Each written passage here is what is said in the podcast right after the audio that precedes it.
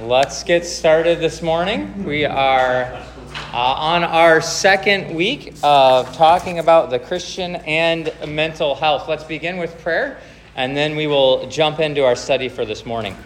Heavenly Father, I thank you that your word is good, that your word speaks to things uh, beyond uh, what the natural revelation of the world, the observations that we make, beyond what we can learn from those things, uh, we can learn from you.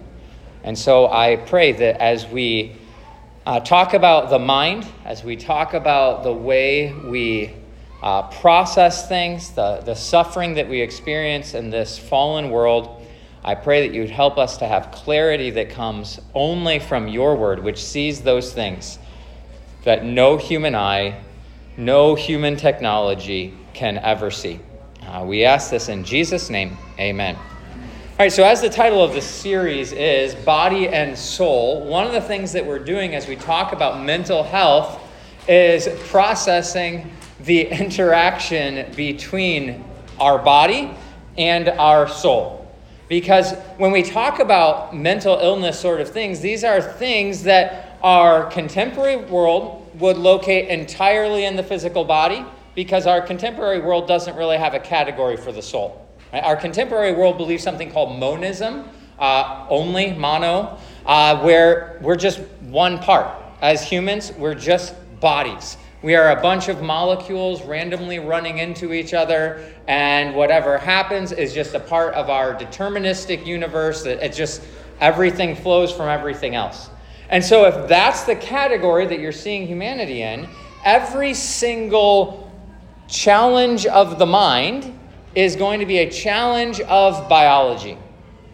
Whereas, as uh, evangelical Christians, Orthodox Christians, have held to one of two views that's different from that. There is uh, uh, dichotomy and trichotomy. Dichotomy being that we are body and soul, trichotomy that we are body, soul, and spirit. The debate between those two views isn't particularly relevant to this discussion.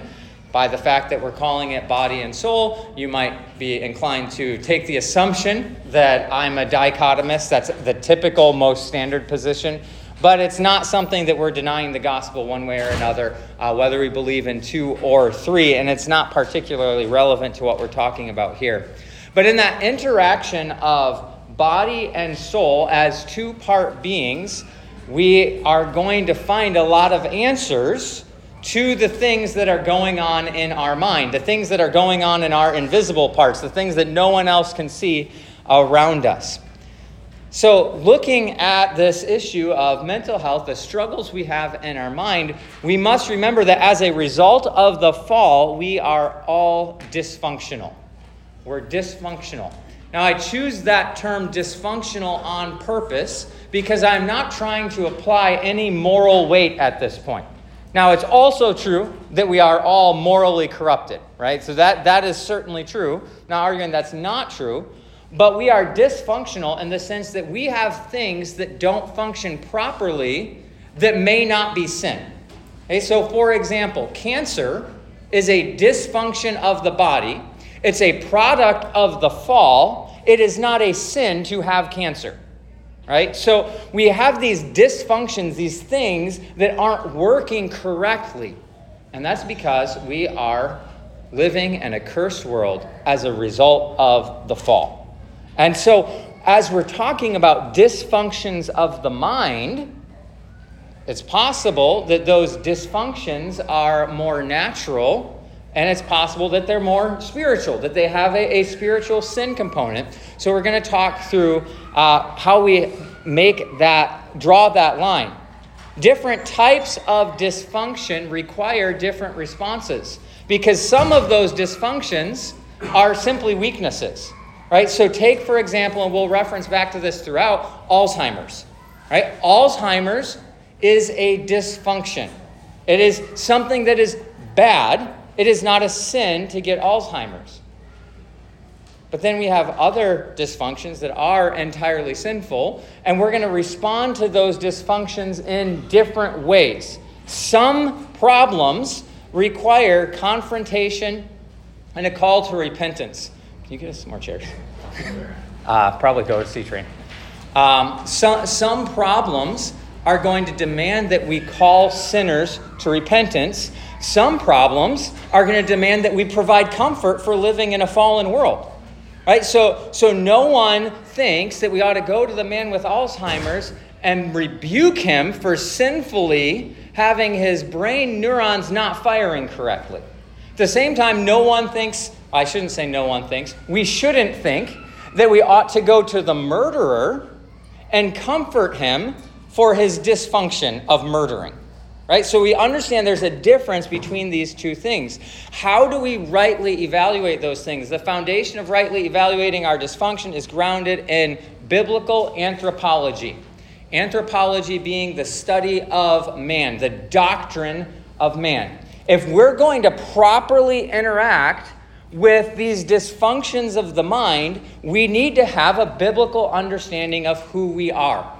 Last week, we, we talked about that, particularly looking in the first three chapters of Genesis, which say many, many, many things about us. If you weren't here last week, uh, that uh, audio is available online. You can, you can catch up that way. But today, I want to specifically talk about this body and soul distinction that we are body and soul. So, first of all, we are body. I say we are body means we have a, a physical component, a material component. And scripture makes this clear in a lot of different places. It talks about our body, it talks about our, our physical being. Uh, it says that we are formed from matter, Genesis 2 7. Then the Lord God formed the man of dust from the ground and breathed into his nostrils the breath of life, and man became a living creature. So man is formed of the dust of the ground, man has a material component. This verse also, though, gets to the other side, right? Man has a material component, but what makes his material component different from anyone else? The Lord God breathed life into him. So he has this breathed life from the Lord and this physical life also from the Lord. But we see this contrast between the material and the immaterial part of the man. He is body, he is also soul. Uh, Ecclesiastes 3:20, all go to one place, all are from the dust, and to dust all return. So there is a beginning and an ending in the material world. Uh, we start from dust, we go to dust. But the Holy Spirit also indwells the bodies of believers. So again, we see this contrast, body and soul. 1 Corinthians 6 19. Or do you not know that your body is the temple of the Holy Spirit within you, whom you have from God? You are not your own. God saw everything that he had made. Uh, sorry, I skipped to my next verse on, on the list. Uh, do, you, do you not know that your body is the temple of the Holy Spirit with you, whom you have from God? You are not your own. So we have a body.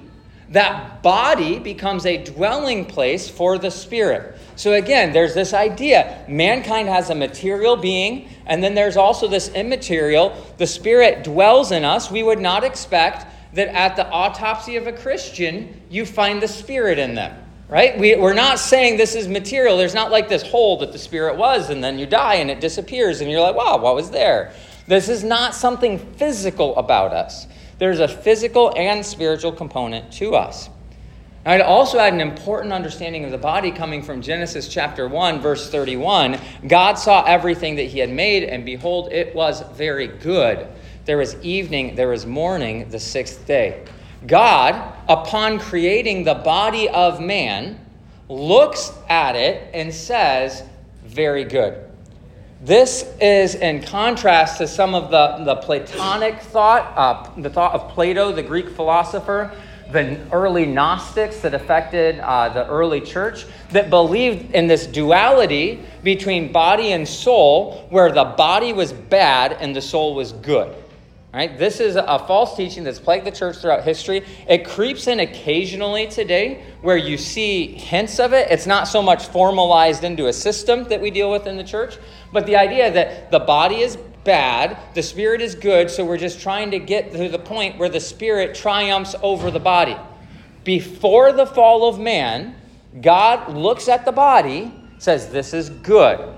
After the consummation, when everything is restored, or at the consummation, when everything is restored, the Lord reunites body and soul in the resurrection. And so our bodies are not bad. Our bodies are created and they are good, but living in a fallen world, there are all sorts of bad things that happen in the context of our bodies. We are not just a body, we are also a soul, a spirit, a heart. All these words can be used interchangeably, I believe, throughout Scripture. Again, this is where some people disagree dichotomy, trichotomy, not our point this morning. But soul, spirit, and heart. Genesis 35 18 tells us the spirit departs from the body at death. As, as her soul was departing, for she was dying, she called his name Benoni, but his father called him Benjamin. Okay, so not a the whole uh, death of Rachel account isn't super important to our whole story, but what you can see in that verse is that when Rachel dies, what happens? Her, her spirit departs.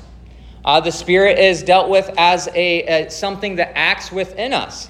Uh, John 13, 21, after saying these things, Jesus was troubled in his spirit and testified, Truly, I say to you, one of you will betray me. So Jesus experiences trouble within his spirit. So there's this idea of, of, the, the troubled spirit. This is, again, not the only place in the Bible where that happens. So the spirit is this place of trouble, a place of emotion within inside us.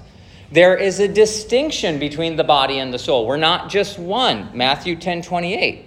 Do not fear those who kill the body but cannot kill the soul Rather, fear, that, fear him who can destroy both soul and body and hell. So Jesus says, don't fear the people who can only kill the body but not the soul. And so, this, if you just look at the first half, might lead us to this primacy of the soul. Don't be afraid of people who can kill the body, but be afraid of people who can kill the, kill the soul. But that's not actually the point he makes, because the second half says, but be concerned of the one who can kill both body and soul.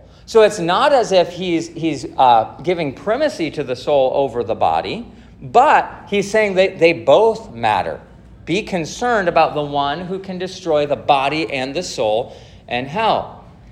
The soul experiences change and growth 2 corinthians 4.16 so we do not lose heart though our outer self our body is wasting away our inner self is being renewed day by day as everyone in this room is aging, uh, there's no Benjamin Buttons in here, I don't think. Uh, everyone in this world is aging. It is a great encouragement that as we feel the body slipping away, that does not mean the soul also is slipping away. And this verse gives us this comfort that our outer self may waste away, but our inner self may be renewed day by day. So the person with the body that is as broken as can be can be renewed in their mind. Their inner self can be maturing, their inner self can be prospering in Christ. So there is this distinction between inner self and outer self. Outer self can, can fade away while inner self prospers. Our life what we do flows out of the inner man, out of the heart. Proverbs 4:26. Uh, I wrote the wrong reference down here, so I'm going to look at. I'll, I'll, just quote it in King James because that's how I memorized it. Uh, Keep your heart with all diligence, for out of it are the issues of life. I think it's actually Proverbs 4:23. Uh, so the issues of life, the, the things that we do, flow out of our heart. And so there's this idea of the inner man which affects the outer man.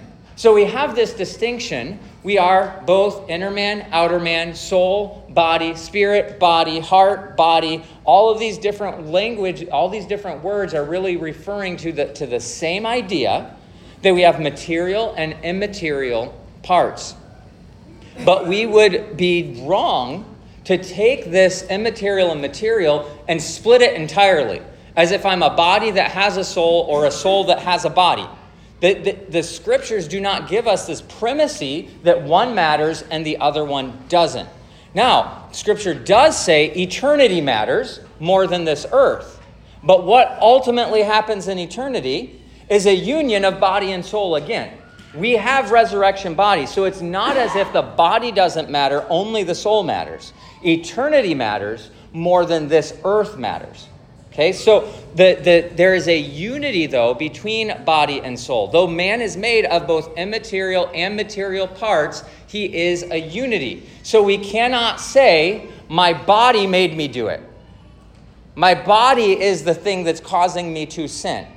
Because we're not split up like that. We don't have the good half and the bad half. We don't have this duality inside of us that the good guy does this thing and the bad guy does this thing. You hear it with people who are suddenly and unexpectedly criminals.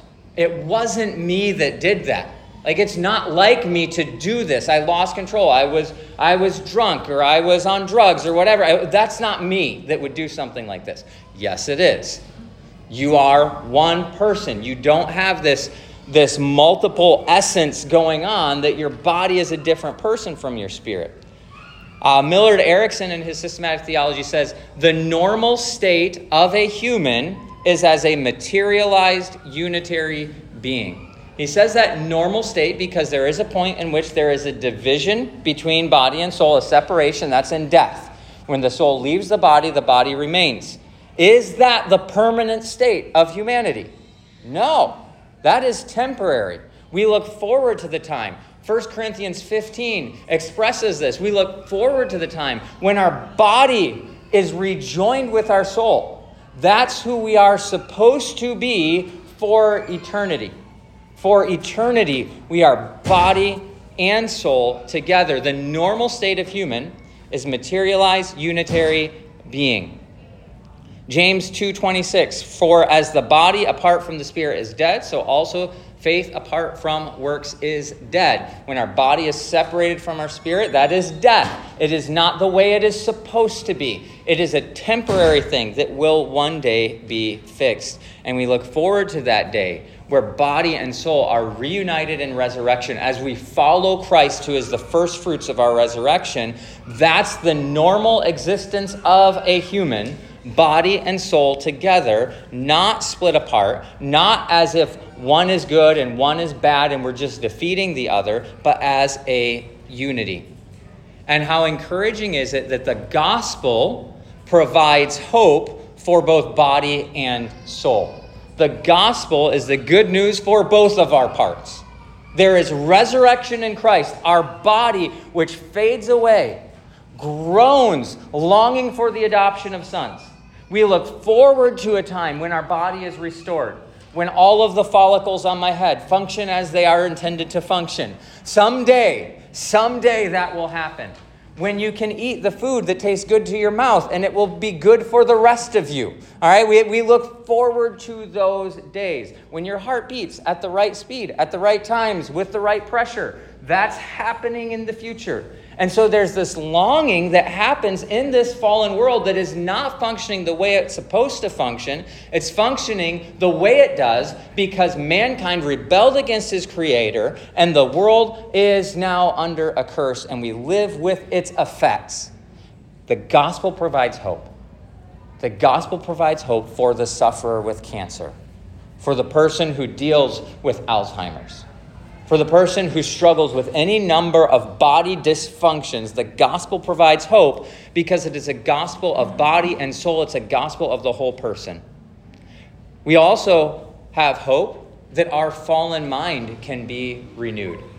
Uh, first, uh, Romans chapter 12, verse 2 Do not be conformed to this world, but be transformed by the renewal of your mind. There is a hope for change in our mind. There's a hope for renewal. There's some hope for change in our bodies, right? Uh, most of us have probably tried a diet at one time or another and seen a, seen a measure of success. Most of us have also stopped trying the diet and have seen that success be reversed, right? Because we're not actually solving the problem when we go on a diet. The problem is that our body does not line up with our taste buds, uh, it just doesn't work that way. And so we can have hope that we, we fix some things in our body. Like we go to the doctor expecting the doctor to help us deal with whatever malady that we have. But when it comes down to it, ultimately, our hope is fading. Because you get to a point and the doctor has a different strategy. The doctor's strategy is to give you the best quality of life, not a good quality of life, the best quality of life that you can for a person who is as old as you are, who has had as many problems as you have had. So that hope fades. Yet our fallen mind can be renewed. That there, our, our inner mind, our inner man can be renewed. We can grow, we can mature. 80 year olds might be exempt from fixing their body, they are not exempt from seeing their soul renewed. They're not exempt from the work of Christ in their soul. And so we talk about this, this distinction, and now let's pull over into mental health, to our topic in this series. How does the mind and body function in life?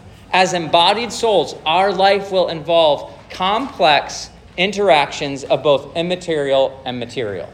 We are embodied souls both the immaterial and the material function within us, and that's going to have complex and significant effects. If we are unitary beings of body and soul, we have parts, but they are unified, we would expect the soul to affect the body and the body to affect the soul. They don't function entirely distinctive from each other. I can make choices with my body that affect my soul. Sin, that's exactly what it is. If I sin in my body, it has an effect on my soul. I can make uh, choices in my soul that affect my body. I can do things that are sinful and have an effect on my, my body. They're, they're connected to one another.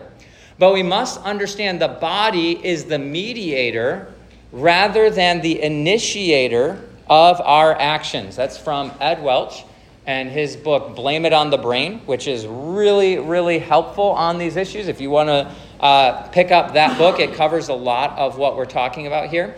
But the body is the mediator rather than the initiator of our actions. It is in my soul that I make choices. It is in my soul that I uh, must be renewed so that I think rightly, and that trickles down into the body.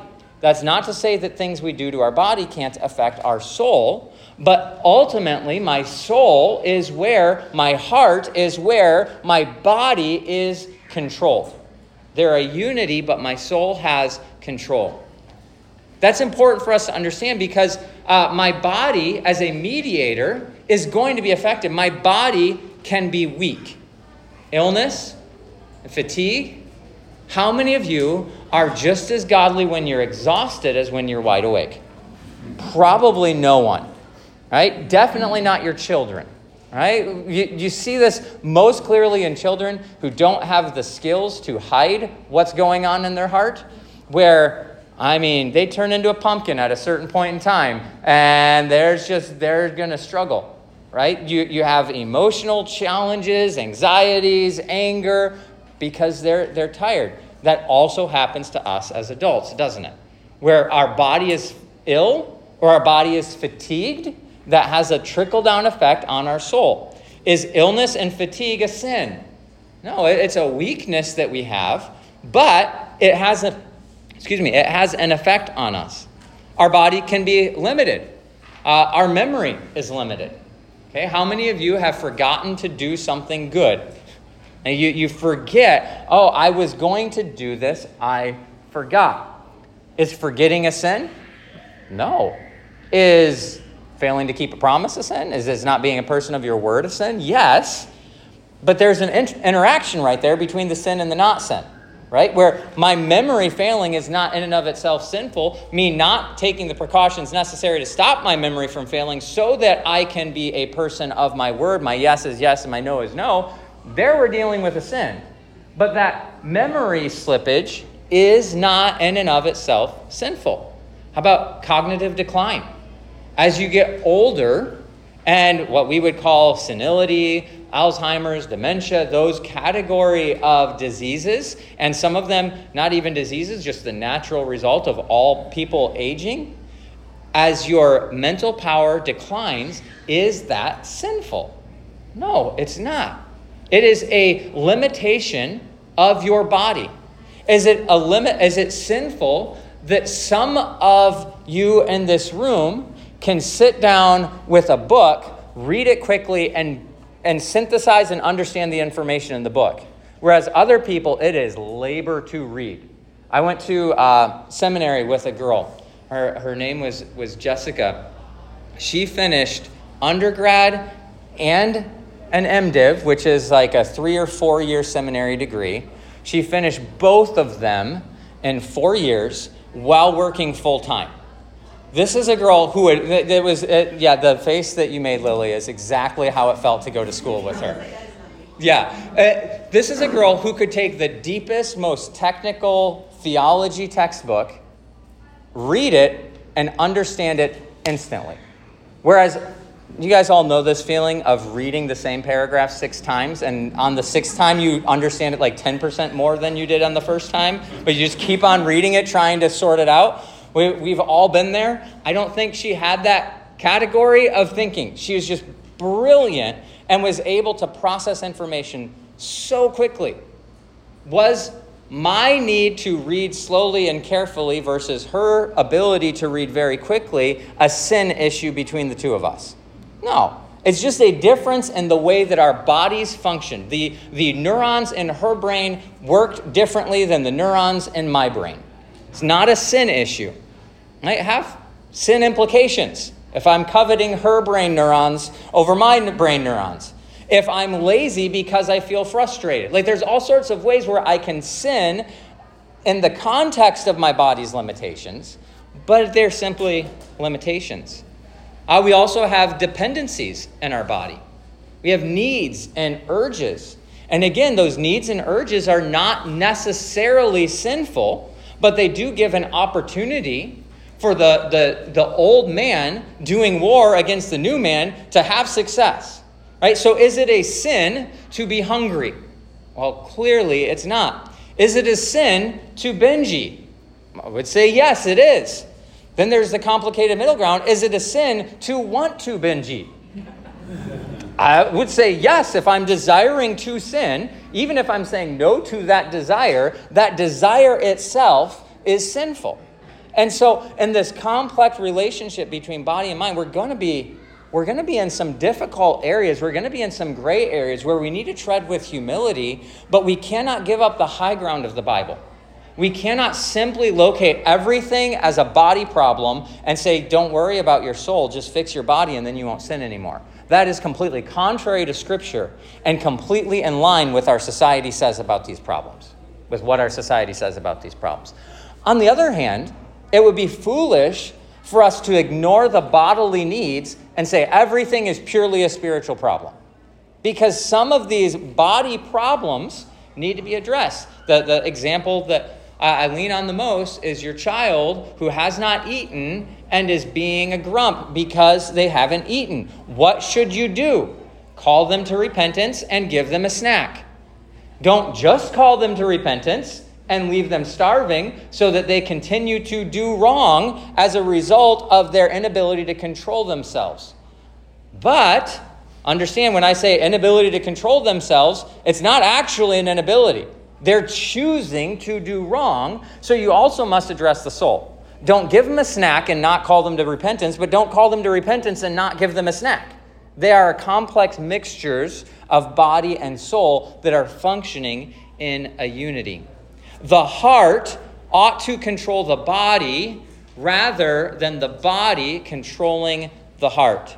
Do you not know that in a race, this is 1 Corinthians 9 24 through 27. Do you not know that in a race all the runners run, but only one receives the prize? So run that you may obtain it. Every athlete exercises self control in all things. They do it to receive a perishable wreath, but we an imperishable. So I do not run aimlessly. I do not box as one beating the air, but I discipline my body and keep it under control, lest after preaching to others, I myself should be disqualified. So Paul says, I've got a body. That body is prone to disqualify me. Therefore, I control that body. So there is this expectation that the heart must exercise dominion over the body. And this is good news because the body has no promise of earthly reformation, but the heart can be renewed. And so, as we have this conflict between body and soul, what great hope there is in the gospel because the gospel provides hope for my inner man, even when my outer man will continue to get worse. for the rest of my life. And so there's this hope that's provided through the gospel of Christ that the heart can control the body rather than the body controlling the heart. And so, in all of this, we need to distinguish between the ideas of sin and weakness. Some dysfunctional actions are commanded or forbidden by Scripture. To violate those commands or prohibitions is sin. When we are told not to do something or to do something, to violate that is sin. But not all dysfunctions fit into that category. Because some dysfunctional actions are negative, but do not violate the commands and prohibitions of Scripture and are better thought of as weaknesses. Some of our dysfunctions are not violations of Scripture, those are weaknesses. Those are things that we struggle with. But properly categorizing sin and weakness is essential for a God honoring response to our dysfunction. We must comfort those who are weak and confront, call to repentance, those who are sinful. The answer to my sin is not feeling more comfortable in my sin. The answer to my sin is not saying, oh, it's okay that you're sinful. That is not how Christ deals with sin. Right? Christ deals with sin at great personal cost because he, he, doesn't, or, but he doesn't minimize it. Instead, he, he shows how serious it is and he takes care of it. Right? We would tend to think, oh, it's not a big deal, is the answer to someone who's struggling. But Jesus says, it's so big that I'm going to take it for you because you can't possibly bear it. And so the gospel deals with sin not by minimizing it, but by putting it in its right severity and then dealing with it. So, as we're dealing with sinners, we cannot respond with simple comfort. Oh, this is okay. This is okay. This is okay. It's not okay. Our sin is never okay. This, there is never a situation where, no matter how difficult the situation of our body, how trying our circumstances are, there is never a time where we say, Yes, but sin is not that big of a deal because of how much you're struggling with your body doesn't, doesn't work. Sin is always treason against the Creator. Always. Yet, knowing that our body creates struggles and suffering should call us to compassionate comfort in those areas. So splitting up splitting the difference between these is of, of vital importance for us. So let's think through some issues. Some are going to be easy, some are going to be hard. Broken bones. Is that a sin or a weakness? So it's a weakness, right? Like it's not a sin to have your bones broken. Now, can your sin result in broken bones? I would say uh, uh, uh, that that happens with fairly great regularity. When children are told, don't do this thing, and they think, I should do this thing. And this thing happens to be something that hurts them, right? But is the broken bone a sin? No. How about, uh, here, here's an interesting one unwed pregnancy. Is that a sin? Unwed pregnancy, premarital pregnancy. The pregnancy is not a sin. Pregnancy is not a sin. Is it the result of a sin? Sure. It's one of the reasons why the, uh, the hostility towards unwed pregnant women is a really, really bad idea, right? Now, should we be clear on sin? Yes, but that physical situation of being pregnant is not the sin. It is a result of sin. And we need to make a distinction between that so that we aren't comforting the sin, but we are comforting the, the challenges that come with the pregnancy. All right? Uh, another one panic. Is panic a sin?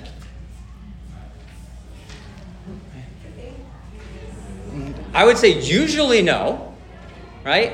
It might be a, a, a, result of a fundamental attitude that we have of distrust and faithlessness. But panic is kind of a, a, natural body response, right? Have you ever been driving down the road and some semi pulling a semi behind it backwards is in front of you? And you, you're, you're driving along just normal, happy, and suddenly it looks like there's a semi driving right towards you? Am I the only person who that's happened to? That initial uh, adrenaline dump is actually a, self defense mechanism. It says, wake up, take care of the situation that you're in. It's not a sin. Does panic often result in sinfulness? Absolutely. And so, again, complex, but we understand that there's a difference. Anger. Anger. Again, sometimes. Right? Right? And so, there's, and what is anger? Right? That, that's another important question that, that we ask. Because the most angry person in the Bible is God. Now, my anger is in a very different category, and the warnings of Scripture on my anger ought to make me incredibly hesitant to justify my anger. But the how about the bodily function of your blood pressure increasing because of your displeasure?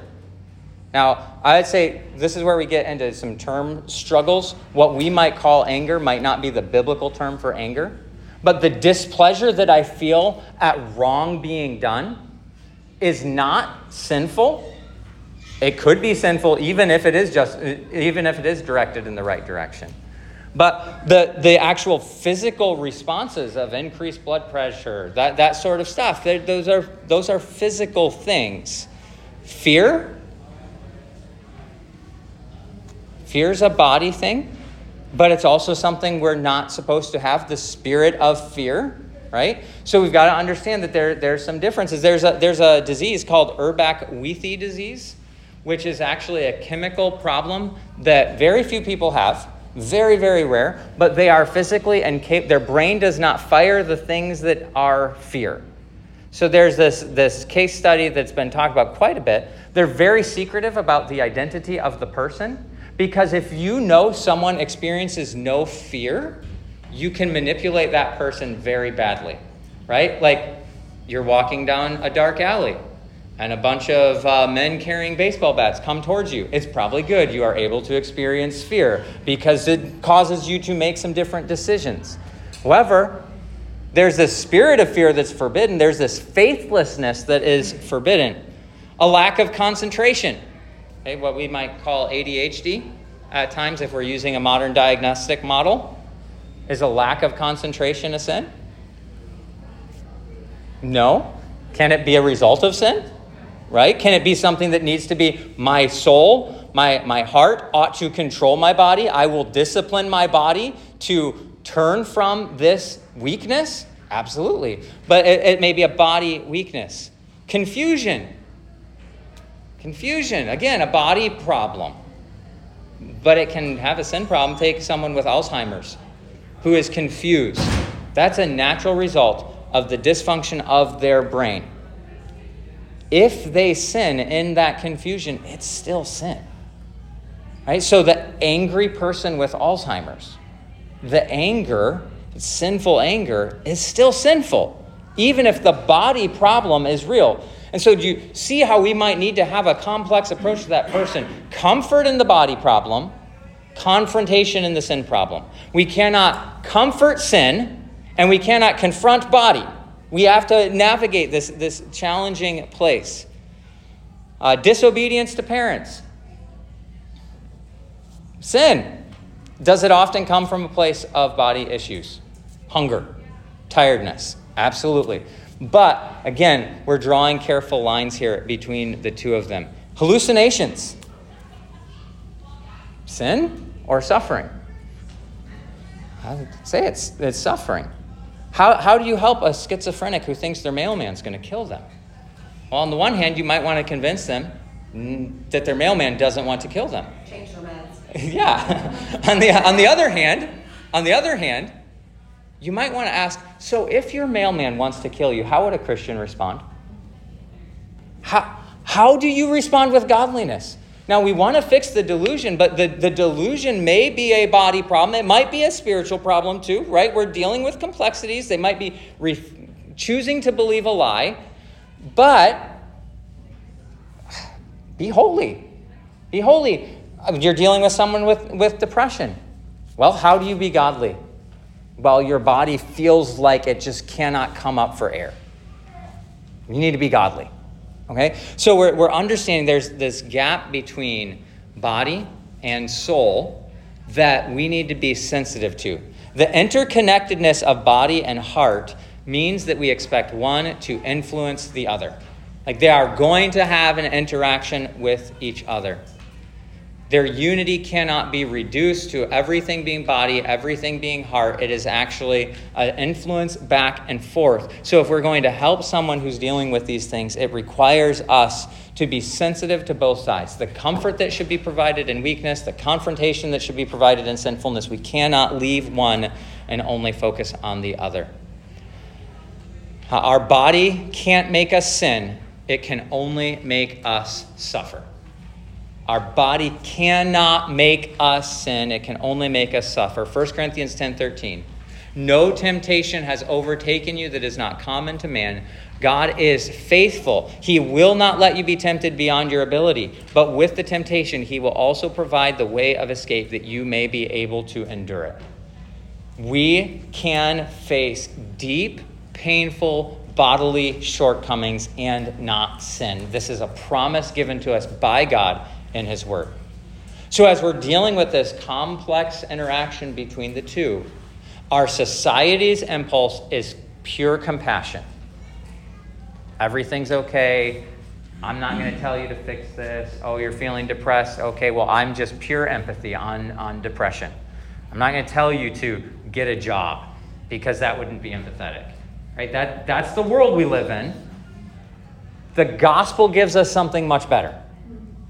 It says, look, your body, it's going to be restored.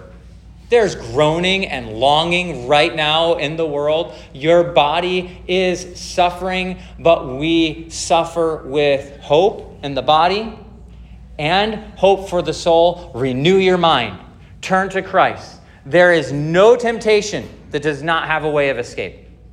And so, as we're trying to deal with the people around us and we're trying to dissect the challenges of what's body and what's soul, and it's really hard, and we're not going to finish a six week Sunday school series and have the answer to all of these questions of is this body, is this soul? It's actually hard, but that doesn't actually change my response that much.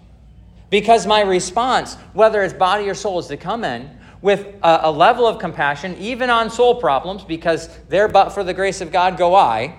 But I come in and say, all right, here's the situation. What does godliness look like? What does godliness look like? The hope of the depressed person is not deliverance from their depression, it's holiness. And that might include a change in the mood that they are experiencing. The hope for the schizophrenic is not deliverance from schizophrenia. The hope for the schizophrenic is holiness, the renewal of the mind that comes through Christ. And I really want them to not deal with voices in their head as well. But that's not the hope that I can offer. That's not the promise I have to give. The hope for the person with heart disease is not a heart transplant, it's not health. The hope for that person is godliness and one day a restoration something that we are not promised. We cannot go to a person who is suffering in this world and promise them deliverance from their suffering in this world, but we can call them to what is available to them, which is holiness in Christ, that they can suffer deeply and not sin. They can have deep trials of the soul and not sin. But we're going to have to come in with, with some care that's, that's digging into these things, that's, that's compassionate, but also uh, calling to holiness and loving them.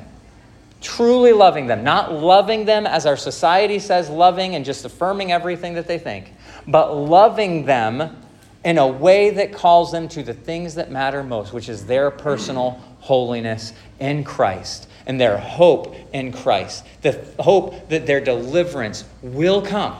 It will come, but it might not come now. And it doesn't change their responsibility to be holy. All right.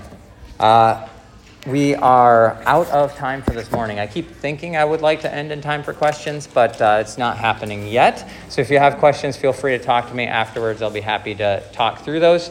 Uh, let's close in prayer. Lord, I pray that you would help us to uh, navigate these things well, uh, that we would love people enough to confront their sinfulness while having compassion on their suffering, that we would have the wisdom to, uh, with accuracy, see areas of sin, areas of suffering, be able to tell the difference, uh, understand that uh, body and soul both matter, they are both given by you, and that even while we don't have the necessary hope of the renewal of our body in this life, we can hope in the renewal of our mind, the renewal of our heart and soul. We ask this in Jesus' name. Amen.